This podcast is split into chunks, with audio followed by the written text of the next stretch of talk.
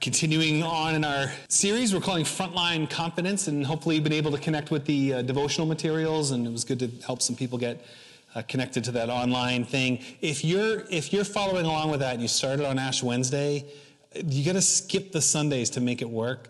So to, tomorrow would be day 11 if as you're if you're playing along.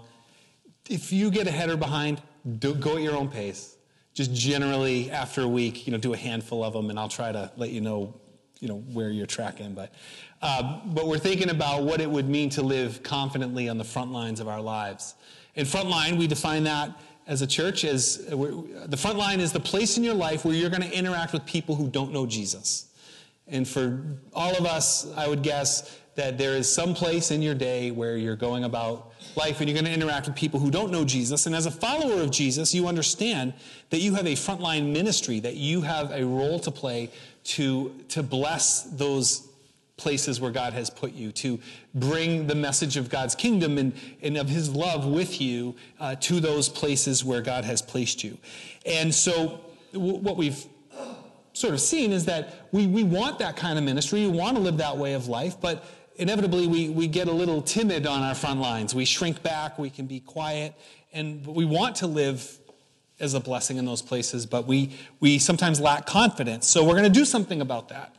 And, um, you know, again, following God in those places, it's not about living confident, you know, in ourselves, but living confident in, in our God, who is the object of our faith. And God has given us uh, different graces, different gifts to be able to live more confidently for Him. So today our topic is confidence through community. And I think I maybe overstate it a little bit sometimes when I talk about this. So I often talk about how when we're gathered, you know, we're the church gathered right now, and we're together, and we're equipping, and we're building up, and then we're going to scatter to the places where God calls us, and we'll just be alone out in those places. And that's kind of an overstatement because as we scatter, we still have each other. We're still connected to each other as God's people throughout the week, even as we scatter. And in those places where we're interacting with people who don't know Jesus, my, my guess is that you probably run into some people who are also followers of Jesus who can be an encouragement in those places. We can live confidently because we have each other. God has given us each other. And uh, the, the, the problem, though, is that our culture, we live in a very individualized culture, really, in some ways, hyper individualized where less and less people are seeking to connect with God and His kingdom and His people in His way. And when, when you don't devote yourself to God's purposes, you have to devote yourself to some other purpose. Often that purpose is sort of self-actualization or just becoming you know my best version of me or achieving my own personal goals and we get more and more disconnected from greater purposes and broader communities and then of course uh, the, the last few years the pandemic did not help this. During the, the heat of the pandemic, remember, we, we came up with all kinds of innovative ways to not interact with people, to live more individualized, such that even, and some of that stuff kind of just carried into today without even really noticing. So you can go to a restaurant, sit down. Sometimes there's just like a QR code on the table. You scan it, you make your order, and then, yeah, somebody does have to bring it to you, but then you just pay for it on your phone and walk out. You don't even, you need very little human interaction when that would have taken a number of different interactions with the server over time. The same thing, uh, say at the grocery store. You don't, there's a certain chaos and beauty to going into a store with other humans where you might crash your cart.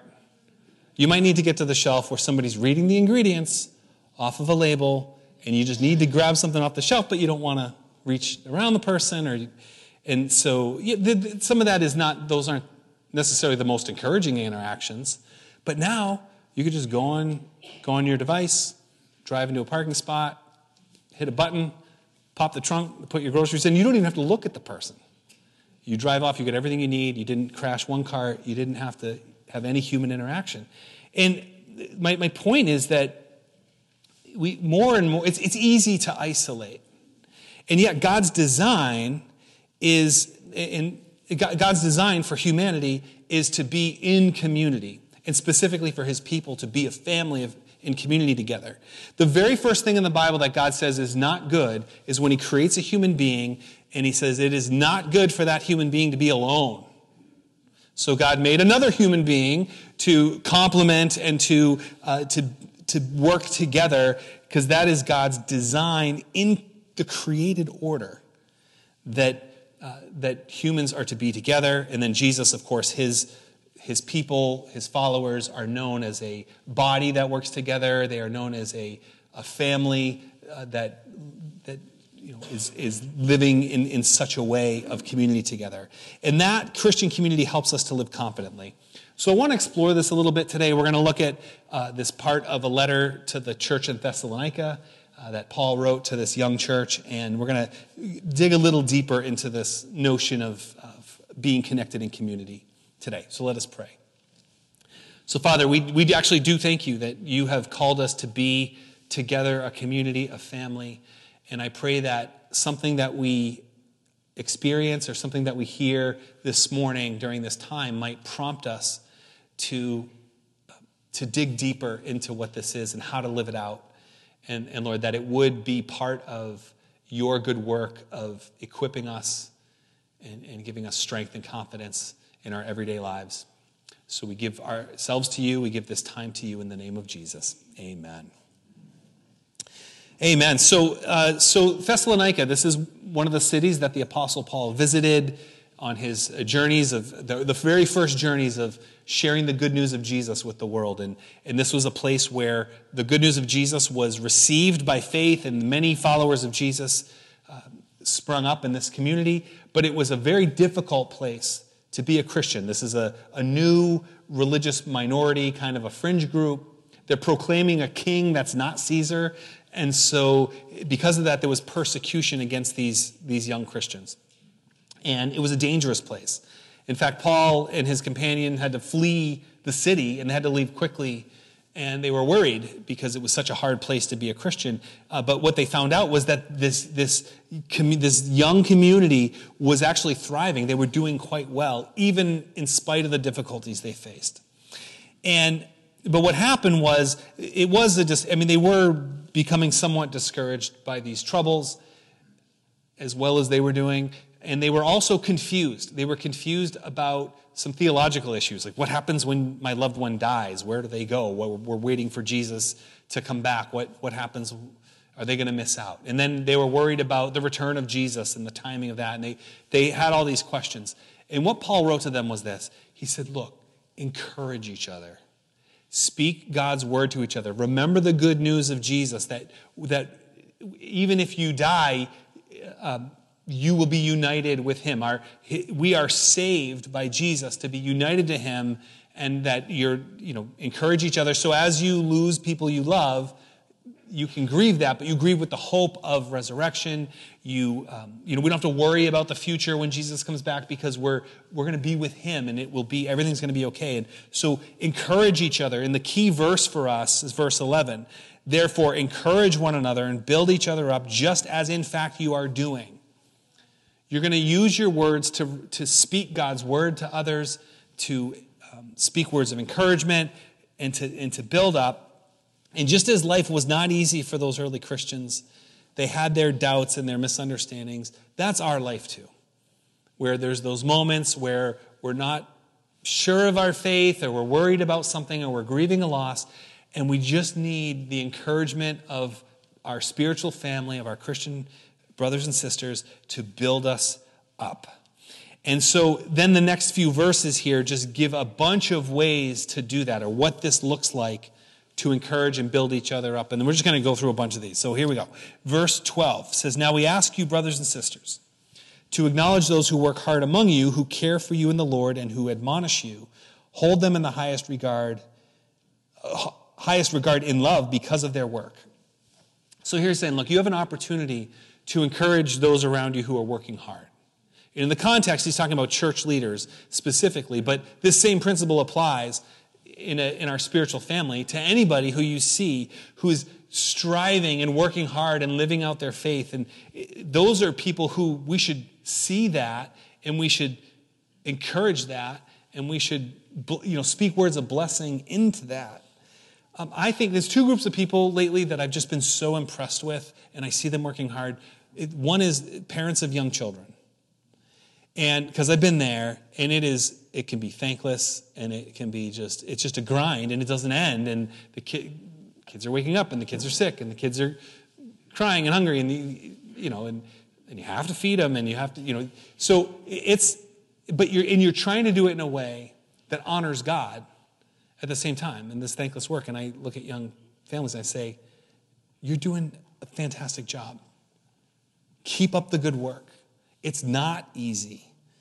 Um, and on the other end of the spectrum, I look at I look at people who are caring for um, aging family members, aging parents, and aunts and uncles, or whoever that you have care for, and I see how tireless and, and thankless that work can be, and how much care is needed at the towards the end of life, and to see the the love that's given, and and I think you know, God gave a list of commands and in that command with things like don't murder another person, don't steal someone else's stuff, in the same list says honor your mother and father.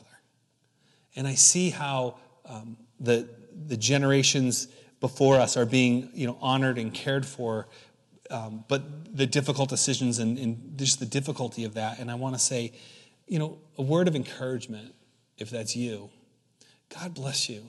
God is with you in that. You're fulfilling his law you're obeying his command, and there's a goodness in that for you.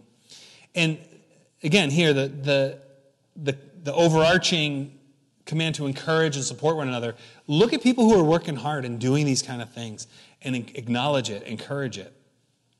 Uh, another one in verse 13 says, Live at peace with one another. Right, so this is a command. Living at peace with each other as a spiritual family isn't something that just automatically happens. It's something that we strive towards. It's something that we have to be careful of and work, you know, to make every effort to keep the unity of God's Spirit in the bond of peace, as His Word says. And so the, the way that we act towards each other is going to is going to bring about peace, God's peace. Um, but conflicts among Christians happen. And it's sad. And we, you, you see churches in conflict and you see individuals, you know, individual Christians in conflict with one another. And it, it's heartbreaking. Um, and it can be big, you know, things that divide churches, you know, big, um, you know, political split, split or a big theological split or whatever that is. But it's all, it can also just be little interpersonal things that never get dealt with. Because, our, because remember, we still have a sinful nature that God is transforming, but because we have that sinful nature, we can fall on either side of what is sometimes described as a slippery slope, where on one side is we become very conflict avoidant, and on the other side, we can attack. And, and most people have the kind of their, uh, their natural way of reacting to conflict where they'll attack or they'll withdraw. But where we're called as Christians is to enter into that with God's grace and to make it a priority to live at peace with each other, but it doesn't come naturally. So we, this is something that we need to strive towards. Another way we live this out, verse 14, is it says, warn those who are idle and disruptive.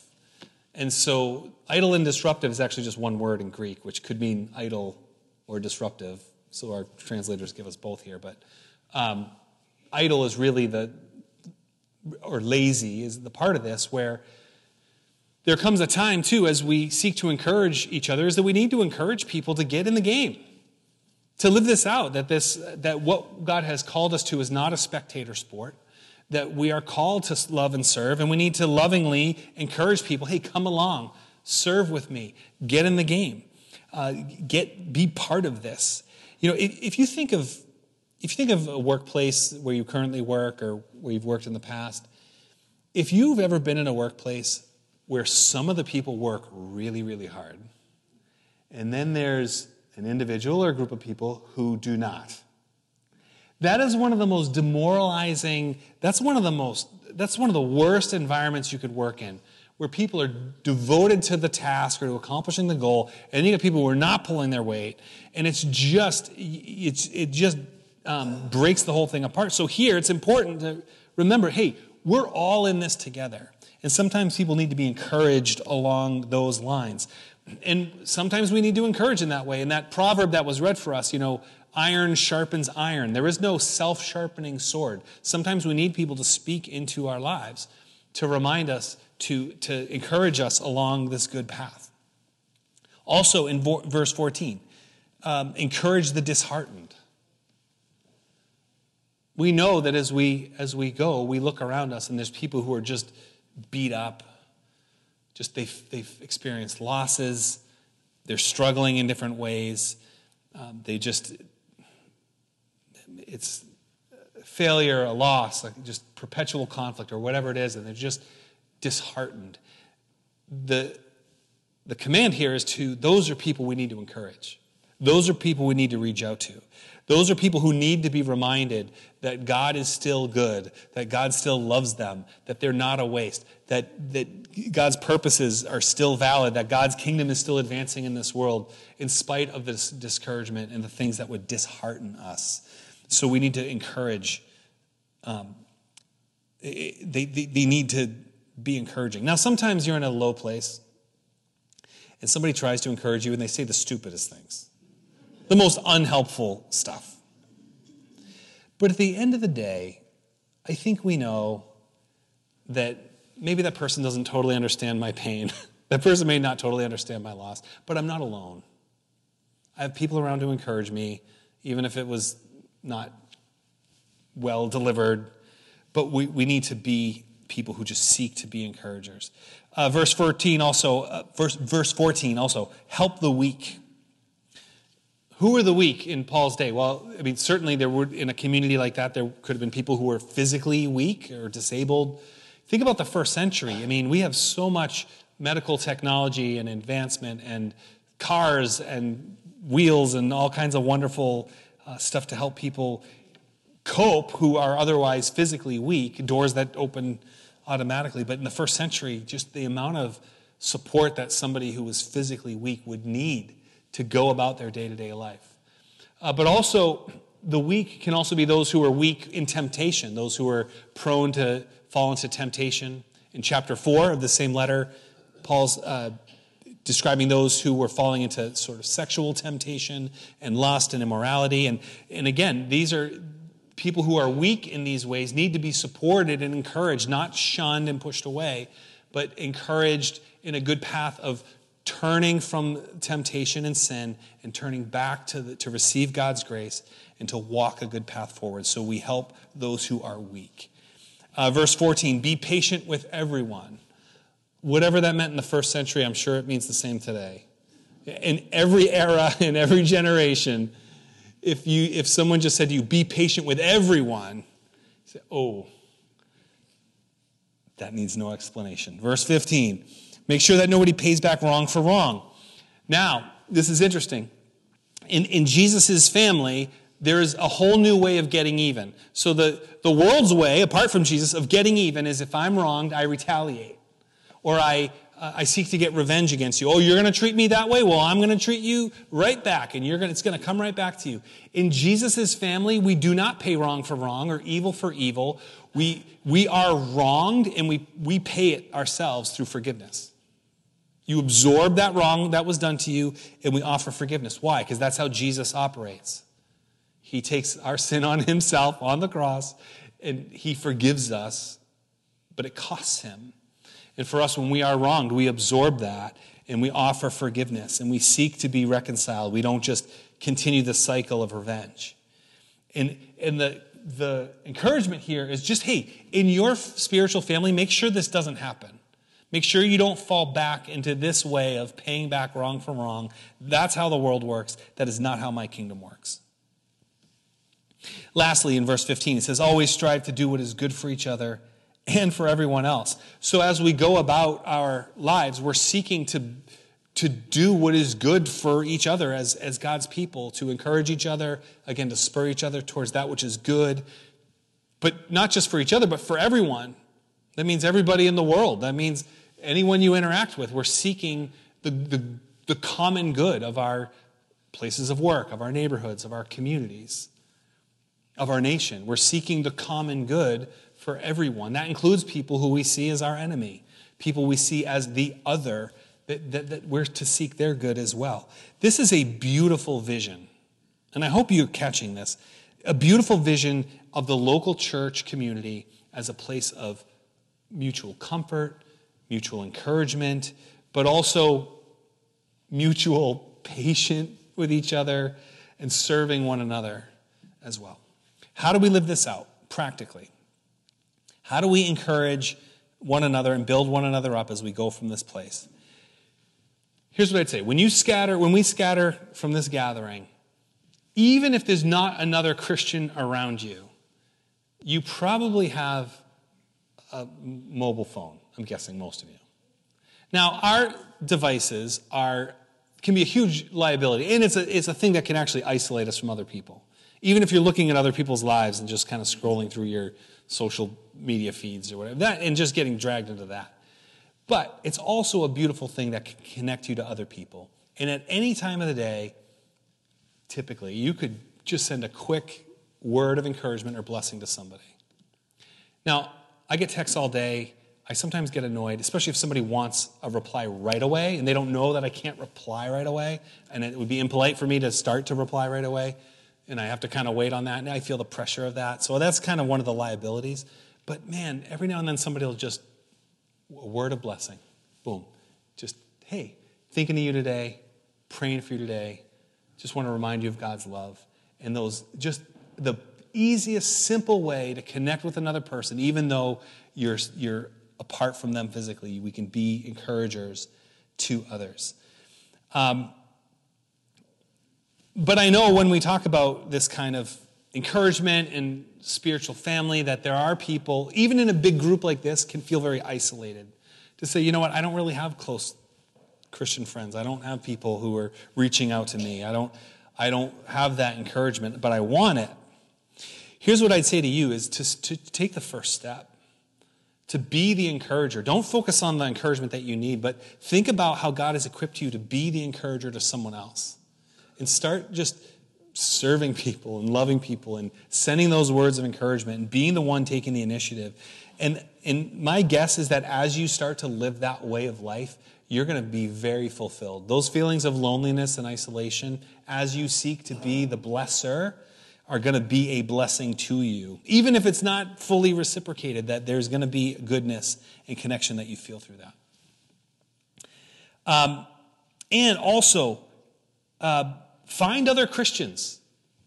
They, wherever you go, wherever you're kind of alone, walking with the Lord, oftentimes God will bring people into your life who also know Him. But the thing is, because we're kind of quiet about our faith and other people kind of quiet about our faith, it's hard to see sometimes, and we don't always make these connections. But keep your eyes open. And, um, and when you meet somebody who's a person of faith, make faith kind of the key part of your, of your conversation. Hey, how's your church going? How's your, you know, tell me what you, have you been reading in scripture?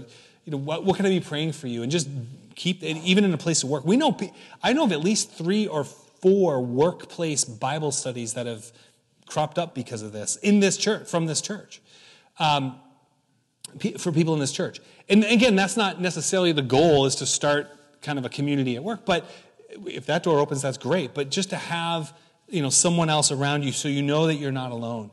Uh, I remember when when and Fernando gave me permission to share this story. So he was on staff here for many years. When he left his position at the church to start working at the school, he was so worried that he would be so isolated in his faith. And public schools in Massachusetts aren't exactly known as places of you know, Christian fellowship typically. So, uh, he, so he goes to his first day of orientation, and the whole school district in, in this big auditorium, and a woman gets up and she's an administrator over the whole school district and she was she was new to the district and she was introducing herself. She said, "My name is so and so," and there was a slide with all stuff. Here's my hobbies. Here's what I like to do, and it said, "I am a Christian." On the slide, and went through, and he's like holding back the tears, sitting there. It's like this is the first person, one of the administrators. She's a Christian, and he goes up to her afterwards, and he's and he's a follower of Jesus, and he knows she's you know presenting herself to everybody as a Christian. He goes up to her and just just grabs her, right? totally inappropriate. Totally it's also totally Fernando, but he gives her a big hug with his permission. I'm sharing this. And she said, I'm a, I'm a follower of Jesus too. Thank you so much for sharing that. And I just, he just felt um, that God had him in the right place for that season of time. And so, um, you know, we look out for people sometimes try to signal their faith in different ways. You'll see, you know, they might just have a little saying written or they're wearing a cross. You could ask people, hey, that's a nice necklace. Tell me about your cross. Although, although we had a student, true story, Phillips Academy student a number of years ago, and she would wear a cross everywhere, and somebody saw it and they said, Hey, why do you wear a T? A T.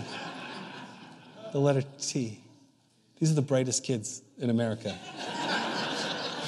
like, so it doesn't always work, right? But to find ways to, to live that out, to find those people, that could be a huge encouragement. Um, I hope you can see how important it is that we encourage one another, we keep each other going. God, this is God's design. He's designed you to live this way, to be connecting with God's people. Um, as we live this out, let us pray together. So, Father, I just we thank you for your design. We thank you that you have given us this beautiful spiritual family. And I pray, just as the, the church, the, the, this early church in Thessalonica was encouraged to live it out more and more, I pray, Lord, that we would also leave here encouraged to live it out more and more. And I pray, Lord, especially for those in our community who are lonely, who feel isolated, who, um, who lack deep friendship, Lord. And I just pray that you would open doors uh, for them to be encouragers and to, to take those steps of, of serving and loving and, and doing what you've equipped them to do, that they might know purpose and meaning and, and, and know that you are with them always, Lord, and that, that true uh, Christian community would grow from that. And so may it be. We pray it all in Jesus' name. Amen.